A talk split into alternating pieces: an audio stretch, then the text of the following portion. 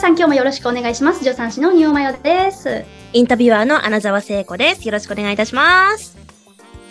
はい。さて、ちょっと今回も、あの、私から質問させていただきたいんですけれども、はい。うん、なんか相当本当にいろんなお仕事が舞い込んできて、もう相当忙しいだろうなと思うわけですよ。うん。はい。で、こう、そん、そうですよね。はいって感じですよね。はい。そうでそんなまあお仕事もこうやられてる中でこう育児とその家事の両立っていうのはこうどうされているのかなと思って。うんうんうんうんうん。いやー、そうですよね。よく聞かれるんですけれども、あの、私の中でも、その両立することで、うん、すごく工夫して、効果があったことっていうのを、あちょっとシェア聞きたいなふうに思いますね。なんかあのー家事代行だったりとか、えー時間管理についてのお話って結構他の人も言ってるし、私も今まで言ってきたことではあるんですけども、自分の中でこれ工夫したみたいなところがあって、その両立って精神的な両立、両立が一番大事だなとおお精神的な。自分の中で工夫していく中で、精神的に家事もやって、育児もやってっていう風な時の、その精神的な余裕を持って、両方とも楽しめるっていう状態が大事だなって、それこそが両立の大事なことだなと感じるようになりました。めちゃくちゃ理想。めちゃくちゃ理想。どっちも楽しめてる。るって状態なんですね。いや、それがね、結構難しいんですよ。難しいからちゃ難しいと、思う。うんうん。うん難しいからどうしたらいいんかっていうことを模索し続けてるんですけれども、うんうんうん。え例えばこういうところが、こういうシーンってよくあるかなと思うんですけれど、うんなんか子供のことは好きなのに、うんうん。ちゃんと話を聞いてあげられない。なんか話しかけられた時に自分がやりたいこと、例えばうんお茶碗洗いたいとか洗濯したいとかっていうような気持ちがありな、あるから、ちゃんと聞いてあげたいんだけれども、話しかけられたら鬱陶しいっていうやつ。ああ、ねなるほどな。なんか子育て中ってやりたいことって山のようにあって、タスクなんか何十個もあるもんなんですよ。常に抱えてるもんだと思うんですよね。だから常に何かをしたい状態なんですよ。で、そのうん。中で子供は関わってほしいっていうふうに、あの、話しかけてきたときに、その時にちゃんと答えてあげたいけど余裕がないみたいな。なるほど。ちょっとイライラしちゃうやつですね。そうそうそうそうそれはあんまり良くないなっていうふうに思って、このイライラざわざわをなんとかしたいなっていうふうに考えまして、で、うんうんやりたいこと、まあ、まず一つ目、第一段階は、まあ第二段階あるんですけれど、一段階目は、何かをしたいっていうのが、まず自分の中で、その、それに向かって言ってますよね。で、その時はいに横から話しかけられたっていう風になった時に、やりたいのにっていう風な気持ちではなくって、のままじゃなくって、何かを伝えようとしてくれているんだなっていう方に意識を向けるんですよ。うん別に意識を向ける先を変えるだけなんで、まあ何かができなくなるとか、そんなに時間を取るようなものでもないですし、なんかその使い方を変えるみたいな、意識の、うん持っていく場所を変えるだけみたいな感じなんで、そんなに、うーん、難しいことではないかなと思うんですけれども、まずそれをするんですよね。うんまずうんうん、それをして、やりたいっていうところから意識を移すうーん。で、子供は何か伝えたい、伝えようとしてくれてるんだなっていうふうに認識しまして、とはいえ、常に時間に焦ってると思うんですよ、お母さんは。常にやるうんっていうのがあって、で、その時間の焦りをどうしたら解消できるのかっていうことなんですけれども、結局焦っててもやることは一緒なんですよ。うん、確かに。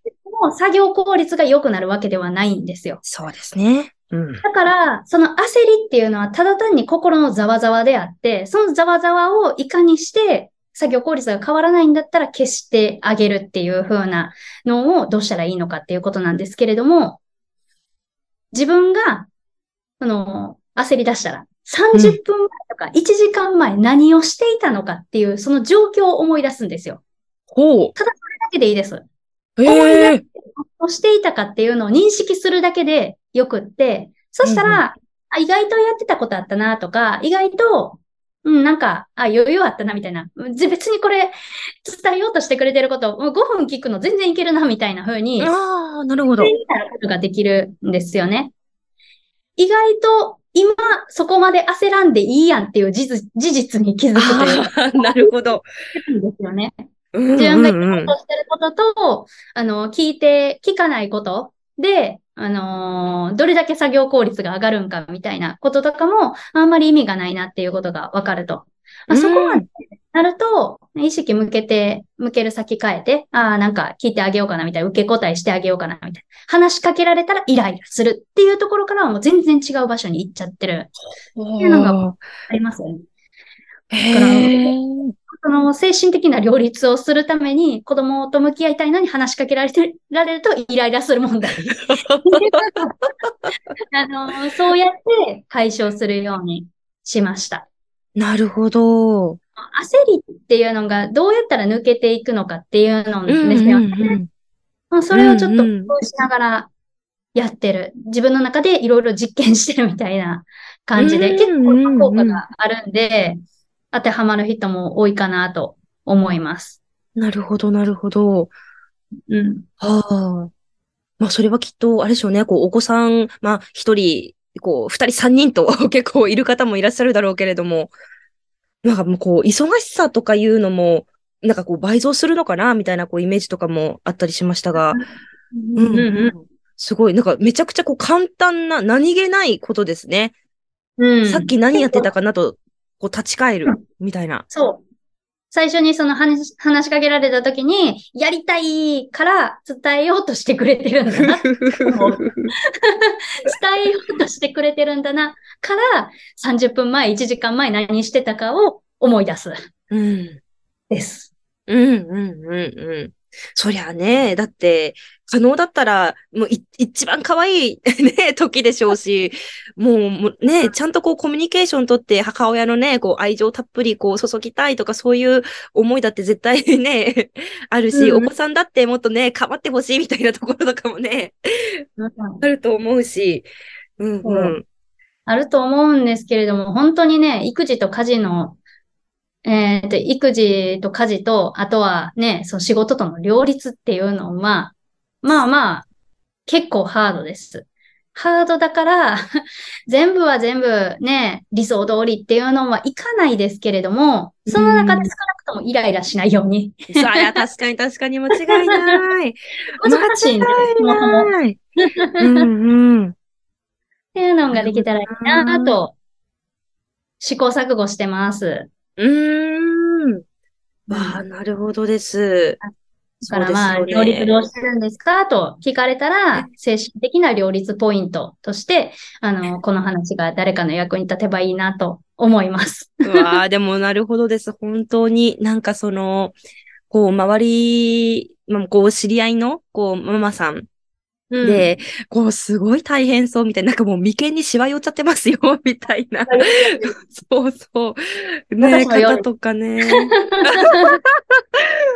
めっちゃ売る。いましたね。うんうん。とか、その、まあ、なんでしょう、こう、こう買い物とかしてる時にも、なんか、そんなに強く怒らなくてもよくない？みたいな、なんかその、うんうんねちょっと子供がちょちょっとこう、どっか行っちゃってとか、なんかこうね、あの、ここれ欲しいみたいな、だだこねるみたいなね、時とかありますけれども、うんそんなに怒りますか？みたいな、あの、時とかもあったりして、いやーもうそれについてもだいぶ言いたいことありますけどね。ねあの、うん私も結構い、あのーその管理するために言うことがあるんです。それの裏にある気持ちっていうのとかね。うんうん。言いたいことはありますけど、そうやって言わんでもって言ってくれてる、思ってくれてる人がいるのは、まあまあ救いかなと思います。うんうんうん。ねえ。いやー、なんかね、本当うんに精神的な余裕っていうのが、どうしても両立すると難しいんで、はい。うん。うん、なんか一緒にね、頑張っていけたらなと思います、確かに確かに。うんうんうん。ぜひなんか新たなあの、これするとよかったよみたいなコツが 発見しましたら、ね。またぜひ教えていただきたいですね。あるんで、はい。ぜひしてなと思います。はい。はい、本日はありがとうございました。はい。失礼します。